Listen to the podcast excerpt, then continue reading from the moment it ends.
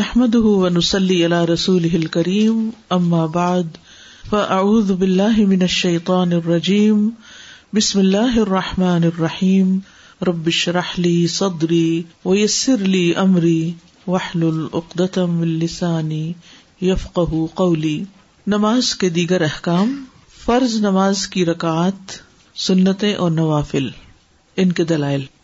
ابتدائی اسلام میں دو رکعت کی فرضیت۔ حضرت عائشہ سے مربی ہے، وہ کہتی ہے کہ شروع میں دو دو رکت نماز فرض ہوئی۔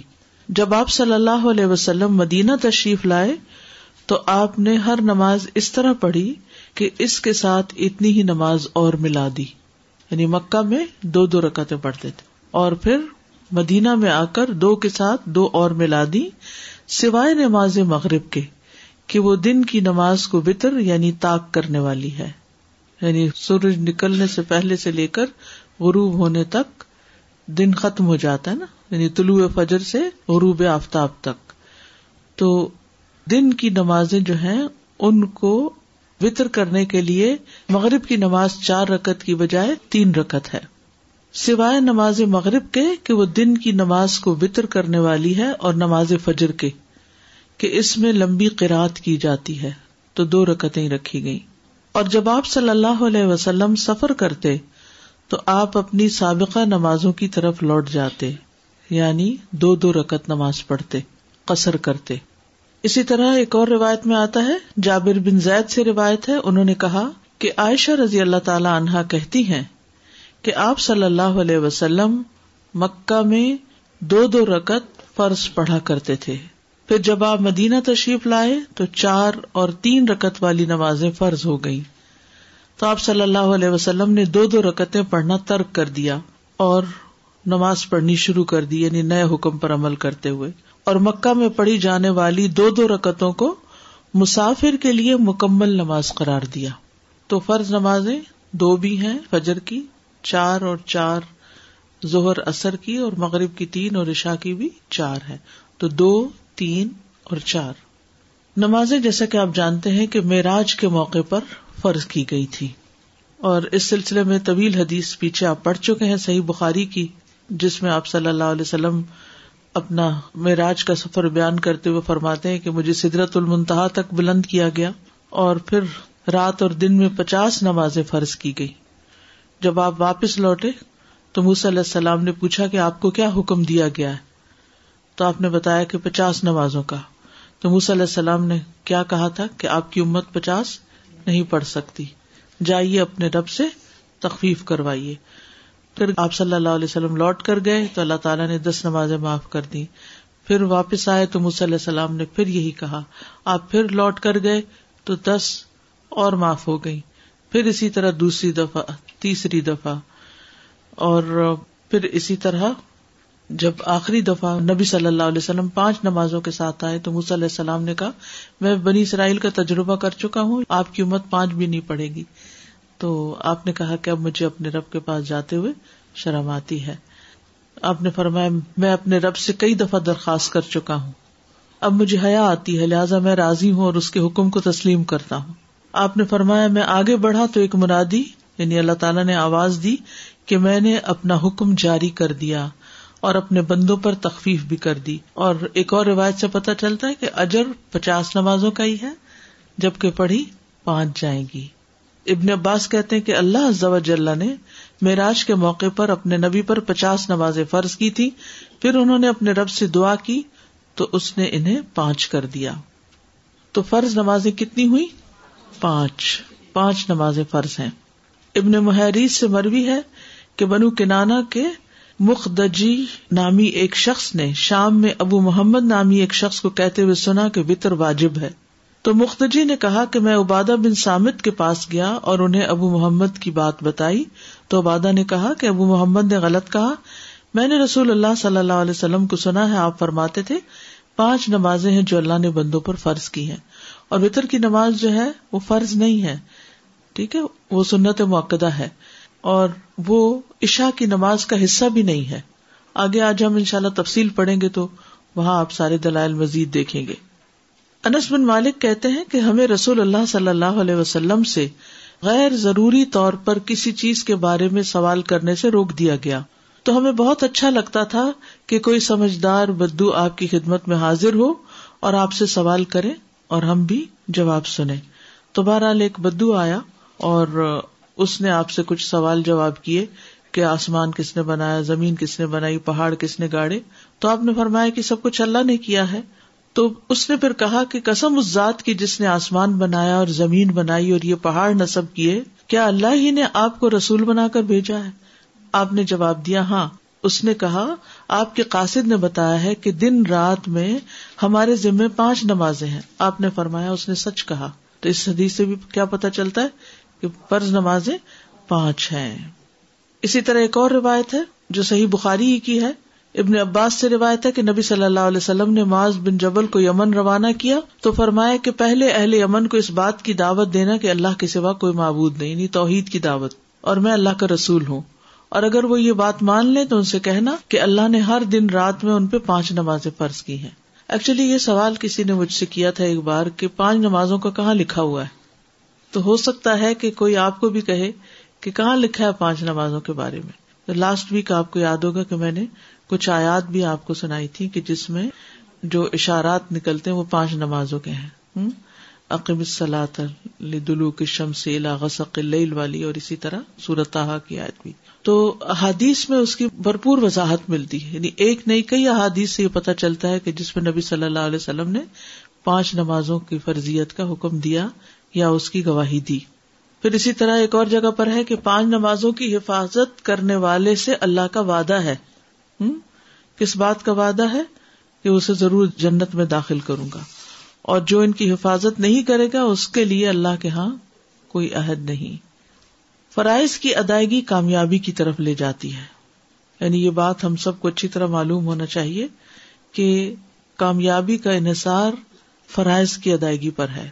بعض اوقات ہم نفلی صدقات، نفلی روزہ، نفل نماز، اس کو بڑے شوق سے کرتے ہیں۔ اور کیا سمجھ کے کرتے ہیں کہ اس میں ہمارے لیے بڑا اجر ہے۔ اور اس وقت ہم سمجھتے فرض تو فرض ہے نا۔ فرض کا اجر ہمارے ذہن میں نہیں آتا۔ تو یاد رکھیے کہ فرض کا اجر نفل سے زیادہ ہے۔ اس کا یہ مطلب نہیں کہ صرف فرض پڑھنے چاہیے۔ فرض کے علاوہ نوافل بھی پڑھنے چاہیے۔ لیکن نوافل پڑھنے کا شوق ہونا اور فرض پڑھنے کو بوجھ سمجھنا یہ نہیں ہونا چاہیے۔ جو فرائض کی ادائیگی کرے، اس کے لیے جنت کا وعدہ ہے۔ جابر رضی اللہ عنہ سے روایت ہے، وہ کہتے ہیں کہ نعمان بن قوقل نبی صلی اللہ علیہ وسلم کی خدمت میں حاضر ہوئے اور پھر کہا، اے اللہ کے رسول، مجھے بتائیے، جب میں فرض نماز پڑھتا رہوں اور حرام کو حرام سمجھوں اور حلال کو حلال سمجھوں، تو کیا میں جنت میں داخل ہو جاؤں گا؟ تو نبی صلی اللہ علیہ وسلم نے فرمایا کہ ہاں ہو جاؤ گے۔ اور ایسے شخص کے لیے جنت کے ہر دروازے سے داخلہ ہے۔ عبداللہ ابن امر سے مربی ہے۔ انہوں نے کہا کہ رسول اللہ صلی اللہ علیہ وسلم ممبر پر چڑھے اور فرمایا، نہیں، میں قسم کھاتا ہوں۔ نہیں، میں قسم کھاتا ہوں۔ نہیں، میں قسم کھاتا ہوں۔ پھر آپ نیچے اتر گئے اور فرمایا، خوش ہو جاؤ، خوش ہو جاؤ۔ یعنی ممبر پہ چڑھتے ہوئے کیا فرمایا؟ میں قسم کھاتا ہوں۔ اور پھر اتر کے کیا فرمایا؟ خوش ہو جاؤ۔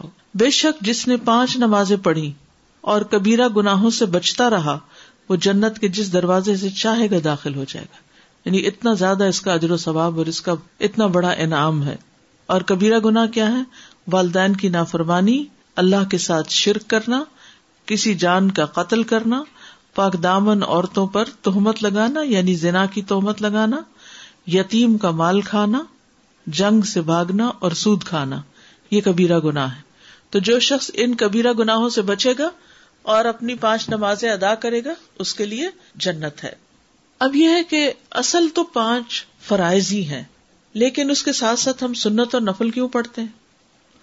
تو نوافل کی ادائیگی جو ہے، یہ فرض کی کمی کو پورا کرتی ہے۔ یہ یاد رکھیے۔ یعنی جو نماز کے بعد سنت نمازیں ہیں یا نفل نمازیں ہیں، یہ دراصل ہمارے فرائض کی کمی کو پورا کرتی ہیں۔ کیونکہ ہم انسان ہیں، پڑھتے ہوئے کوئی غلطی ہو سکتی ہے کوئی بھول ہو سکتی ہے، کسی اصول کی خلاف ورزی ہو سکتی ہے، تو اس صورت میں اب جو فرض ہے، وہ تو فرض جو ڈیوٹی ہے، اسے تو پورا کرنا ہے۔ اگر اس کو اصل طریقے پر پورا نہیں کیا گیا، تو پھر ایکسٹرا والنٹریلی پریئرس کے ساتھ اس کمی کو ہمیں پورا کرنا ہوگا، کیونکہ نمازوں کا حساب ہوگا۔ سن نبی داود کی روایت ہے۔ نبی صلی اللہ علیہ وسلم نے فرمایا، قیامت کے دن لوگوں کے اعمال میں سے سب سے پہلے نماز کا حساب ہوگا۔ آپ نے فرمایا، ہمارا رب عزا وجل فرشتوں سے فرمائے گا۔ حالانکہ وہ پہلے ہی خوب جاننے والا ہے۔ میرے بندے کی نماز دیکھو۔ کیا اس نے اس کو پورا کیا ہے؟ یا اس میں کوئی کمی کی ہے؟ چنانچہ اگر وہ کامل ہوئی تو اس کے لیے پوری کی پوری لکھ دی جائے گی۔ پوری نماز لکھ دی جائے گی۔ اور اگر اس میں کوئی کمی ہوئی تو فرمائے گا کہ دیکھو، کیا میرے بندے کے کچھ نوافل بھی ہیں؟ اگر اس کے نفل ہوئے تو فرمائے گا، میرے بندے کے فرضوں کو اس کے نفلوں سے پورا کر دو، پھر اسی انداز سے دیگر امال لیے جائیں گے۔ یعنی سارٹنگ کی جائے گی نا امال نامے کی، کہ جی نمازیں کدھر ہیں؟ پوری ہیں؟ جی پوری ہیں۔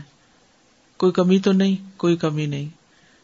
نہ کبھی کزا کی، نہ کبھی بھولے، نہ کوئی چٹی اب کیا ہے؟ ان کو پورے کا پورا لکھ دو۔ لیکن اگر اس سارٹنگ میں کچھ کمی ہوئی تو وہاں کہاں سے پوری کریں گے کمی؟ اس کے لیے پھر نوافل کام آئیں گے۔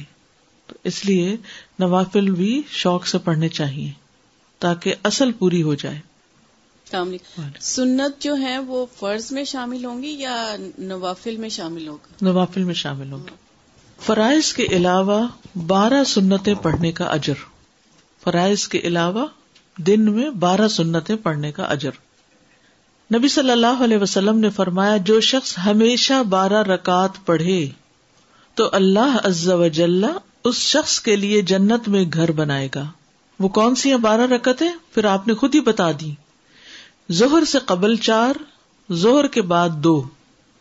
یہ سنت موقع کی بات ہو رہی سب۔ مغرب کے بعد دو، عشاء کے بعد دو، فجر سے پہلے دو رکعت یہ بارہ ہو گئی۔ فرضوں کے علاوہ۔ اوپر ہم نے فرضوں کی تعداد پڑی تھی نا۔ دو فجر کے چار زہر چار اثر تین مغرب اور چار عشاء کے۔ یہ فرض تو ہو گئے۔ فرض کے بعد سنت موقع کا درجہ آتا ہے۔ تو یہ کتنی ہے؟ بارہ۔ ٹھیک ہے۔ فجر میں دو زہر میں چار پہلے، دو بعد میں۔ مغرب میں دو بعد میں۔ عشا میں دو بعد میں فرضوں کی ٹھیک ہے۔ امر بن اوس رضی اللہ عنہ سے روایت ہے۔ انہوں نے کہا کہ مجھے امبسا بن ابی سفیان نے اپنے مرض الموت میں ایک حدیث سنائی، جس سے انتہائی خوشی حاصل ہوتی ہے۔ کہتے ہیں، میں نے ام حبیبہ سے سنا، وہ کہتی تھی میں نے رسول اللہ صلی اللہ علیہ وسلم کو فرماتے ہوئے سنا، جس نے ایک دن اور رات میں یعنی ٹوینٹی فور آورز میں بارہ رکتیں ادا کی اس کے لیے ان کے بدلے جنت میں ایک گھر بنا دیا جاتا ہے۔ ام حبیبہ رضی اللہ عنہا نے کہا، جب سے میں نے ان کے بارے میں رسول اللہ صلی اللہ علیہ وسلم سے سنا، میں نے انہیں کبھی نہیں چھوڑا، کبھی نہیں چھوڑا، ٹھیک ہے؟ جب سے میں نے ان کے بارے میں ام حبیبہ سے سنا، میں نے انہیں کبھی ترک نہیں کیا۔ اب ہم نے بھی ترک نہیں کری پوری کوشش کرنی۔ اچھا اس میں ایک گنجائشیں بھی آگے آپ دیکھیں گے۔ کہ اگر کسی وجہ سے جیسے زہر میں جلدی ہے، آپ نے فرض پڑھ لیے الدا کے اندر ہی اور سنت سوچتے گھر جا کے پڑھیں گے، جب تک گھر پہنچے اثر کا وقت بھی قریب ہو گیا، تو آپ چاہے اثر کا وقت داخل ہو رہا ہے اندر باہر ہے، تب بھی پڑھ سکتے ہیں۔ ایون اگر اثر کی نماز بھی پڑھ لی ہے، پھر اس کے بعد بھی پڑھ سکتے ہیں۔ اتنی گنجائش ہے ان میں، ٹھیک ہے؟ لیکن پڑھنے کا اہتمام کرنا چاہیے۔ سنتیں گھر میں پڑھنا پسندیدہ ہے، مردوں کے لیے بھی۔ تو آپ کے لیے بھی اگر آپ یہاں فرض پڑھ لیتے ہیں کہ دیر نہ ہو جائے، تو جا کے گھر میں اپنی سنتیں ادا کیجیے ابن عمر رضی اللہ عنہما سے روایت ہے، انہوں نے کہا کہ رسول اللہ صلی اللہ علیہ وسلم نے فرمایا، اپنے گھروں میں اپنی کچھ نماز پڑھ لیا کرو اور انہیں قبرستان نہ بناؤ۔ گھروں میں نماز پڑھ لیا کرو، انہیں قبرستان نہ بناؤ۔ یعنی ساری نمازیں باہر ہی نہیں پڑھ کے آ جانی چاہیے، چاہے مسجد ہی کیوں نہ ہو۔ مسجد میں فرائض اور باقی گھر میں۔ سنت موقع اور غیر موقع بعض اہل علم کے نزدیک سنت موقع سے مراد وہ سنتیں ہیں جنہیں نبی صلی اللہ علیہ وسلم نے ادا کیا اور ان پر ہمیشگی اختیار کی، جیسے رواتب سنتیں، کا سنن رواتب یعنی جن کو چھوڑا نہیں آپ نے، جو فرض نماز سے پہلے اور بعد کی سنتیں اور بطر وغیرہ ہیں، جو ابھی اوپر آپ جن کی تفصیل پڑی اور سنت غیر موقع سے مراد مطلق سنتیں ہیں جن پر نبی صلی اللہ علیہ وسلم نے ہمیشگی اختیار نہ کی ان کو غیر موقع کہتے ہیں۔ ٹھیک ہے؟ جیسے اثر سے پہلے کی چار رکتیں یا زہر کے آخر میں دو نوافل جن کو آپ کہتے ہیں۔ سنت موقع کون کون سی ہے فجر سے پہلے کی دو سنتیں زہر سے پہلے کی چار سنتیں زہر کے بعد کی دو سنتیں، مغرب کے بعد کی دو سنتیں، عشاء کے بعد کی دو سنتیں۔ اور غیر موقع کون کون سی ہیں؟ زہر کی دو رکتوں کے بعد کی دو رکتیں اثر سے پہلے کی چار رکتیں، مغرب سے پہلے کی دو ہلکی رکتیں۔ آپ نے دیکھا ہوگا کہ حرم میں جب اذان ہوتی ہے مغرب کی تو سب لوگ کیا کرتے ہیں؟ دو رکت پڑھ لیتے ہیں۔ یہ غیر موقع ہے۔ تو جب ہمارے لوگ دیکھتے ہیں پہلی دفعہ تو پریشان ہوتے ہیں کہ مغرب سے پہلے بھی نماز ہوتی ہے، ہمیں تو پتہ ہی نہیں۔ پھر فجر کی رکعات کی تعداد، دو فرض رکعت اب ان کے دلائل ہیں۔ قیس ابن عمر رضی اللہ عنہ بیان کرتے ہیں کہ رسول اللہ صلی اللہ علیہ وسلم نے ایک شخص کو دیکھا جو فجر کی نماز کے بعد دو رکتیں پڑھ رہا تھا۔ تو رسول اللہ صلی اللہ علیہ وسلم نے فرمایا، صبح کی نماز دو رکتیں ہیں۔ تو اس شخص نے کہا، میں نے فرض سے پہلے ہی دو رکتیں یعنی فجر کی سنتیں نہیں پڑھی تھی جو میں نے اب پڑھی ہیں۔ بس رسول اللہ صلی اللہ علیہ وسلم خاموش ہو گئے۔ ٹھیک ہے؟ تو فجر کے بعد رکتیں نہیں ہیں اللہ یہ کہ آپ کی سنت رہ جائے۔ جیسے لاسٹ ٹائم بھی ذکر ہوا تھا نا نماز قزا کرنے کا کہ اگر آپ اٹھے ہیں اور صرف دس منٹ باقی ہیں، تو آپ جلدی سے وزو کر کے فرائض ادا کر لیتے ہیں، پھر سورج نکلنے کا انتظار کرتے ہیں، جب وہ بلند ہو جاتا ہے، تو دو سنتیں جو آپ کی چھٹ گئی تھی فجر کی، وہ آپ اس وقت ادا کر لیتے ہیں۔ ٹھیک ہے؟ فرض سے پہلے دو سنتیں۔ حضرت حفصہ کہتی ہیں کہ جب مؤذن آزان دیتا ہے اور فجر طلوع ہو جاتی جب مؤذن آزان دیتا اور فجر طلوع ہو جاتی تو آپ صلی اللہ علیہ وسلم دو رکتیں پڑھتے تھے۔ یہ کون سی سنتیں ہیں؟ موقع کون سی؟ فجر کی۔ فجر سے پہلے کی دو سنتیں ہیں۔ نبی صلی اللہ علیہ وسلم کا کسی بھی حالت میں یہ سنتیں نہ چھوڑنا۔ یہ جو فجر کی دو سنتیں ہیں۔ قابوس اپنے والد سے روایت کرتے ہیں۔ انہوں نے کہا کہ میرے والد نے ایک عورت کو عائشہ رضی اللہ عنہ کی طرف بھیجا تاکہ وہ ان سے سوال کرے کہ کون سی نماز رسول اللہ صلی اللہ علیہ وسلم کو زیادہ محبوب تھی کہ جس پر آپ ہمیشگی کرتے تھے۔ انہوں نے کہا، وہ نماز جو آپ کسی صورت نہ چھوڑتے، خاص صحت مند ہوتے، یا مریض ہوتے، یا سفر میں ہوتے، یا مقیم ہوتے، وہ فجر سے پہلے کی دو رکتے ہیں۔ کب کب نہیں چھوڑتے تھے؟ نہ صحت کی حالت میں، نہ بیماری کی حالت میں، نہ سفر کی حالت میں، نہ قیام کی حالت میں۔ کبھی بھی نہیں یہ دو رکتیں چھوڑی ان کی اتنی زیادہ امپورٹینس ہے۔ بہت اجر و ثواب بھی ہے کیونکہ اگلی حدیث سے آپ دیکھ کے پتا چلے گا کہ یہ دنیا و معافیا سے بہتر ہے۔ حضرت عائشہ رضی اللہ عنہا نبی صلی اللہ علیہ وسلم سے روایت کرتی ہیں کہ آپ نے فرمایا، فجر سے پہلے کی دو رکتیں، دنیا اور جو کچھ اس میں اس سے بہتر ہے۔ یہ بتائیے، دنیا میں کیا کیا ایک دن کسی نے مجھے ایک میسج بھیجا جس میں انہوں نے دنیا کا جو سب سے امیر ترین انسان ہے، اس کو کھڑا دکھایا، اس کا شاید کوئی پراپرٹی جگہ تھی اس کے پاس۔ پھر نمبر دو، پھر نمبر تین، پھر چار، اور پانچویں نمبر پہ ایک بندے کو سجدہ کرتے ہوئے دکھایا اور نیچے حدیث لکھی تھی کہ طلوع فجر کے وقت دو رکت نماز پڑھنا کیا ہے؟ دنیا اور جو کچھ اس میں ہے۔ سب بلین سے بڑھ کر آپ بلین ہر روز ہو جاتے ہیں اگر آپ یہ دو رکتیں پڑھ لیتے ہیں۔ اتنا بڑا اجر و ثواب کماتے ہیں۔ لیکن کبھی ہم اٹھے دیر سے ہیں اور کبھی کچھ نہیں۔ ان کی حفاظت کرنی چاہیے اور ان کی ادا کرنے کا شوق ہونا چاہیے۔ ان کی اہمیت کی وجہ سے آپ دیکھیے کہ صحیح مسلم کی روایت میں آتا ہے، نبی صلی اللہ علیہ وسلم نے طلوع فجر کے وقت دو رکتیں نماز پڑھنے کے بارے میں فرمایا کہ ان کو پڑھنا میرے نزدیک ساری دنیا سے زیادہ محبوب ہے۔ ساری دنیا سے زیادہ محبوب ہے ان کو پڑھنا۔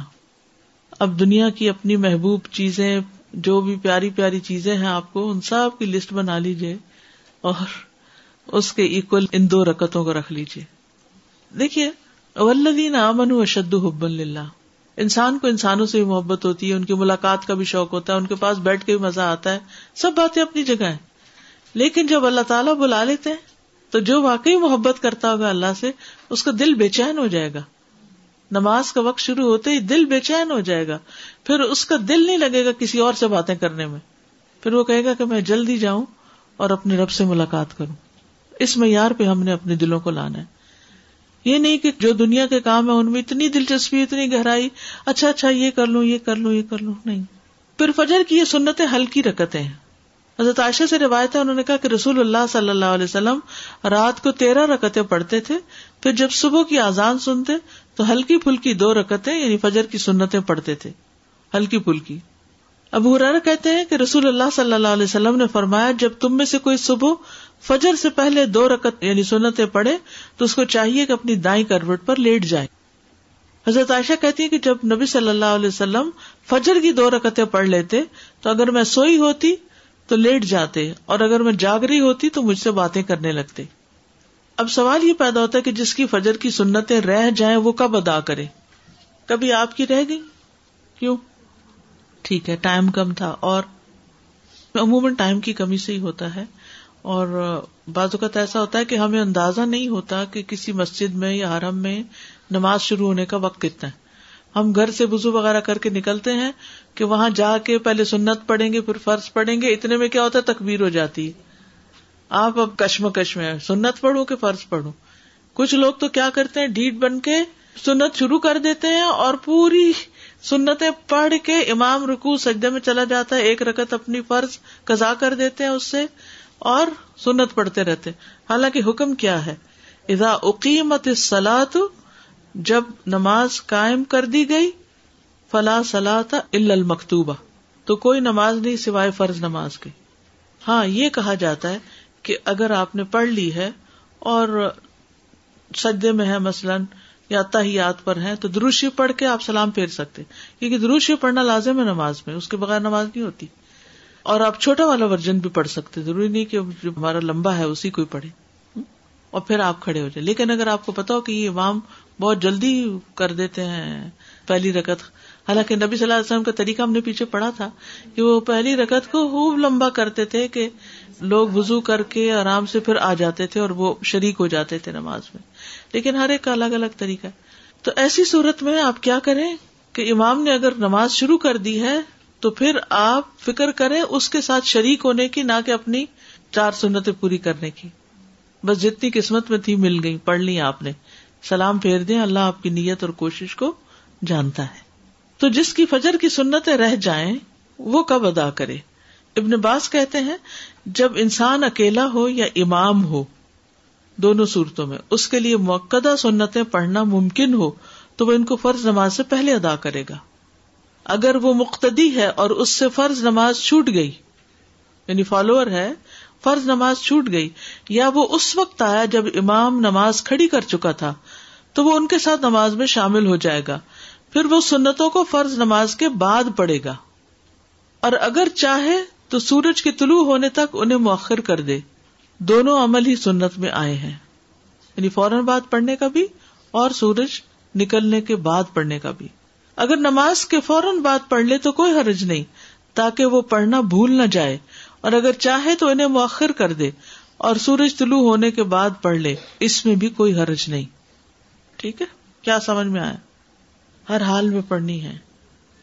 نماز آپ نے امام کے ساتھ پڑھ لی، اب آپ کیا کریں گے؟ اپنی سنت پڑھیں گے۔ دو صورتیں پڑھنے کی، کیا؟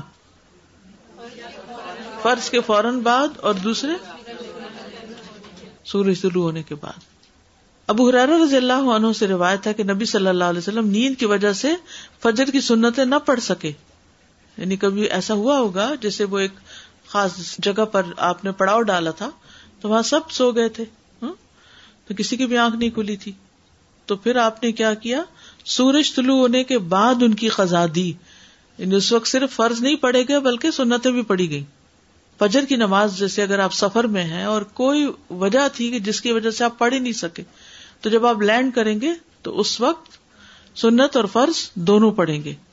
ابو حرارا سے مربی ہے کہ جو فجر کی دو سنتیں نہ پڑھ سکے، تو اس کو چاہیے کہ وہ انہیں سورج نکلنے کے بعد ادا کرے۔ ٹھیک ہے؟ ہم نے جب نیت کرنی ہے تو قزا بولنا نہیں قزا بولنے کی ضرورت نہیں۔ اگر لیٹ لیٹ بھی ہو گیا تو کوئی نہیں۔ سازا فجر کی جو سنتے ہیں ہلکی پڑھنے سے کیا مراد صرف تلاوت ہلکی یا تصبیحات میں بھی مطلب تعداد کم کر اس میں جو نبی صلی اللہ علیہ وسلم کا طریقہ تھا وہ کلیائی الکافرون اور کل اللہ پڑھا کرتے تھے۔ تو وہ اس سے چھوٹی ہو جاتی تھی لمبی کی رات نہیں ہوتی تھی ان میں۔ استادہ یہ جو اوپر ہم نے پڑھا کہ مقتدی کے لیے جو شرط ہے تو وہ کیا عام لوگوں کے لیے بھی ہے کہ جب ہم لوگ گھر میں ہوتے اور صبح ایسے ٹائم میں آنکھ کھلتے کہ بس جلدی فرض پڑھ لے تو سنت پھر بعد میں پڑھ جی ہاں۔ سکتے ہیں؟ تو اس کے لیے سورج نکلنے کا انتظار کرنا پڑے گا یا پھر فجر کے فوراً بعد پڑھ سکتے ہیں؟ نہیں اگر تو ٹائم ہے دونوں کے پڑھنے کا تو پہلے سنت اور پھر فرض پڑھیے۔ اور اگر صرف فرض پڑھنے کا ٹائم ہے تو سورج نکلنے کے بعد پڑھیے۔ ٹھیک ہے۔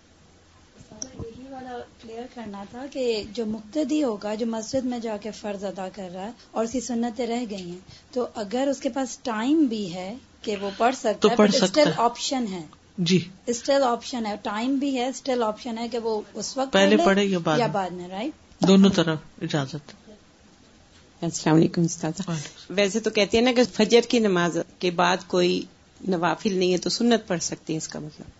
جی سنت تو رہ گئی اس لیے پڑھ رہے ہیں۔ جزا اس کی قضا ہے سنت اور یہ جو جی نفل ہے اس کو ہم نیت کریں سنت کی فجر کی سنت کی قضا ہے I have a question with regards to the 12 rakat. If you don't read the 12 that are prescribed, can you make them up with like ishraq or something else? Or?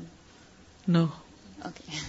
That is a separate salad یہ confusion ہے کہ کہتے ہیں کہ سجدہ حرام ہے سورج نکلنا یا سورج غروب ہوتے وقت اور ادھر یہ ہے کہ اگر ایک رکعت بھی مل رہی ہے تو اس کو ادا کر لیں جی وہ اگر آپ اس وقت انیشیٹو لے رہے ہیں، کوئی نئی نماز پڑھنے کا نفل پڑھنے کا یا سجدہ کرنے کا، کیونکہ وہ جو لوگ سورج پرست ہیں، وہ سورج کے نکلتے اور غروب ہوتے وقت اس کو سجدہ کرتے ہیں یعنی اس کی عبادت کرتے ہیں۔ دوسرے یہ کہ شیطان کا اس سے خاص تعلق ہے یعنی شیطان کے دو سینگوں پر طلوع ہوتا ہے۔